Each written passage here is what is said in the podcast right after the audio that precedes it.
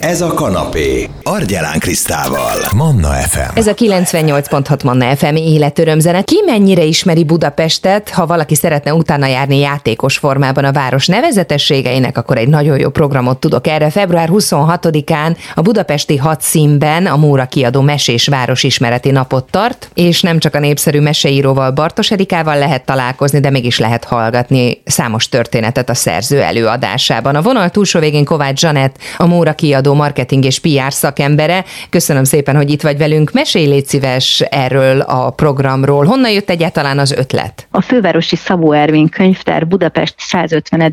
születésnapja alkalmából egy programsorozatot indított Könyvfőváros 2023, tehát 2023 néven, és lehetett csatlakozni mindenféle programokkal ehhez a rendezvénysorozathoz. Innen jött tulajdonképpen tulajdonképpen az ötlet, és akkor csatlakoztunk be a Szabó Ervin könyvtárhoz ezzel a Bruno Budapesten sorozatunkkal, ami 2017 óta hat kötetben jelent meg nálunk, és Budapestet mutatja be különböző szempontból különböző részletekben. Ehhez kapcsolódóan, ehhez a sorozathoz kapcsolódóan Bartos Erika egy foglalkozást, vagy kis író-olvasó találkozót fog tartani, aminek keretei között mesél, vetíteni fog, és találkozni lehet vele, mint íróval, ami egy viszonylag ritka tünemény, mert ő inkább egy rejtőzködő író, aki sokkal, sokkal szívesebben alkot, sokkal többet van otthon a rajzasztalnál, ír, ír és rajzol, miközben mi ugye megjelentetjük a könyveket, és csak viszonylag ritkán megy el akármilyen találkozóra is, akkor is leginkább a gyerekekkel találkozik legszívesebben, és nem nagyon nyilatkozik általában a médiának sem. De nem csak ezzel a rendezvényel pályáztatok, hogyha jól tudom. Igen, mint hogy bármi olyan programmal lehetett jelentkezni ehhez a programsorozathoz, amit ugye a Fővárosi Szabó Ervin könyvtár támogat, Budapesten budapesti helyszíneken szervezünk meg, így azzal csatlakoztunk még, hogy a most frissen újraindított Már tudok olvasni sorozatunk szerzőit különféle iskolákba juttatjuk el, megsegítve ezzel részben a pedagógusok munkáját, az olvasóvá nevelést és a gyerekeknek a könyvekhez való kapcsolatát. Egy picikét elszakadva most ettől a programtól, a családi közeg egyébként már nem elég ahhoz, hogy mondjuk a gyerekek megszeressék az olvasást, kívülről kell már belenyúlni és segítséget, mankót adni a szülőknek ahhoz, hogy a következő generáció is könyvszerető és könyvolvasó lehessen? Alapvetően a családi környezet minden esetben meghatározó, mert az olvasás az egy olyan fajta tanult viselkedés, mint ami ugye nem genetikailag öröklődik, hanem azon múlik, hogy a gyereket mi veszik körül, milyen közegből jön, és hogy ott mivel szembesül. Tehát egy olvasó szülő gyereke azért sokkal inkább lesz olvasó, illetve nagyon nagy mértékben befolyásolja a gyerekeknek a könyvhöz való kapcsolatát az, hogy mennyi hallott vagy látott mesével szembesült mondjuk születésétől kezdve. Tehát az biztos, hogy nem lehet az olvasó nevelést az iskolában elkezdeni, hanem ezt a, egészen, otthon, egészen ö, születéstől otthoni közegben kell indítani.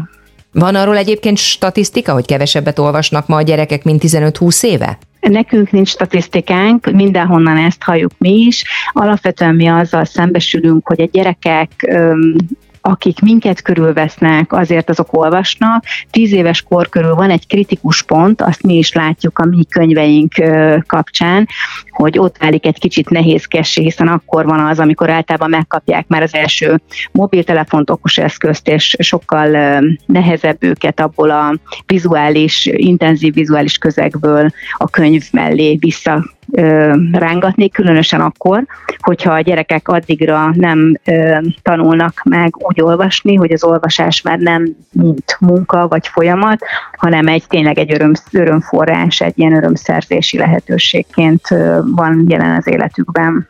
Régen ugye az én időmben voltak a pöttyös könyvek, a csíkos könyvek, amik mankót adtak, meg tudtuk, hogy akkor ez nekünk való könyv, meg jó kis sztori lesz benne. Ma is van ilyen segítség, ilyen vezérfonal a családok számára? Minden kiadó törekszik arra, igen, hogy sorozatokat alakítson ki, hiszen hatalmas választék van. Hát régen ugye Amóra volt az egyetlen gyerekkönyvkiadó, és még akkor is mindenféle sorozatokat próbáltak, sorozatokba próbálták rendezni a könyveket, hogy mindenki gyorsan, könnyen jusson hozzá azokhoz, ami őket érdekli. Most ez annyiban módosult már, hogy sokkal több kiadó van, sokkal színesebb a, a kínálat, így aztán különösen fontos az, hogy sorozatok legyenek a piacon, hiszen ennek mentén tudnak leggyorsabban tájékozódni azok, akiknek mondjuk nincs sok idejük, és nem akarnak nagyon elmélyedni a választékban.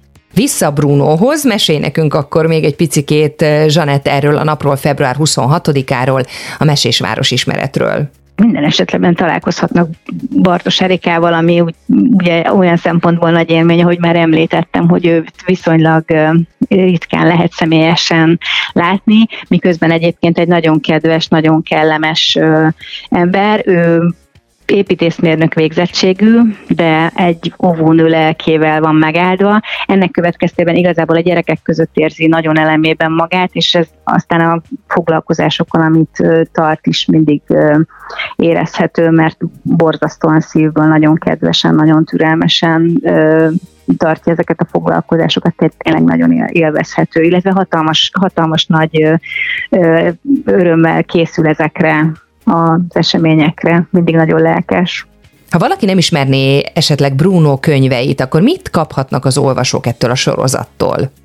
Lépésről lépésre járhatják végig Budát, Pestet, a Dunát és a hidakat, illetve Budapest környékét a kötetek segítségével, amelyekhez egyébként munkafüzetek is tartoznak, tehát ott még egy kicsit a kötetekben olvasottakat játékos módon át lehet bogarászni, ki lehet színezni, illetve lehet vele manuálisan is foglalkozni, amellett, hogy körbe lehet sétálni a környéket tulajdonképpen egy tökéletes városismeretet kaphatnak a gyerekek, ami nyilván fontos, hiszen, hiszen olyan részleteket mutat meg Erika, aki egész Budapestet végigjárta, végigfotózta, mindenféle kutatásokat végzett, rengeteg könyvet elolvasott ahhoz, hogy a leghitelesebben adja vissza a részleteket, amelyek gyakorlatilag a gyerekeknek egy tényleg egy, egy valós tényszerű mesébe ágyazott városismeretet biztosítanak, de nem csak a gyerekeknek, hanem a szüleiknek is, hiszen nagyon sok olyan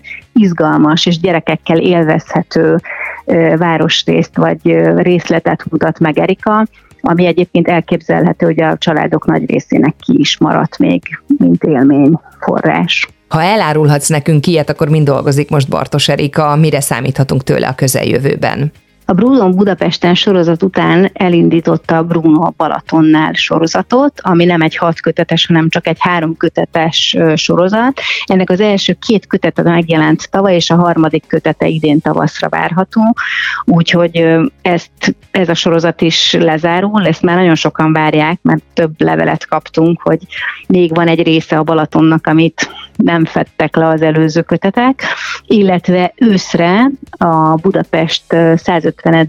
születésnapjára készül még egy összesített kötet Budapest tematikában. Nagyon szépen köszönöm, Zsanett, jó városismereti programozást, mindenki ismerje meg Budapestet Bruno segítségével, és olvasson sokat. Nagyon szépen köszönjük mi is a lehetőséget, és várunk mindenkit szeretettel, és olvassatok sokat. A beszélgető partnerem Kovács Zsanett volt a Móra kiadó marketing és PR szakembere, akivel arról beszélgettünk, hogy február 26-án a fővárosi hadszínben Mesés Városismereti napot tart a Móra kiadó, és Bartos Erikával is lehet találkozni az érdeklődőknek majd. Hogyha valaki szívesen visszahallgatná ezt a beszélgetésünket, a Manna FM podcast felületén megtalálja, akár itunes akár Spotify-on, illetve lehet természetesen kérdéseket is írni a 0677 Erre jó, illetve az e-mail címem is argyelán.krisztinakukacmannafm.hu Manna, ez a kanapé, Argyelán Krisztával. FM.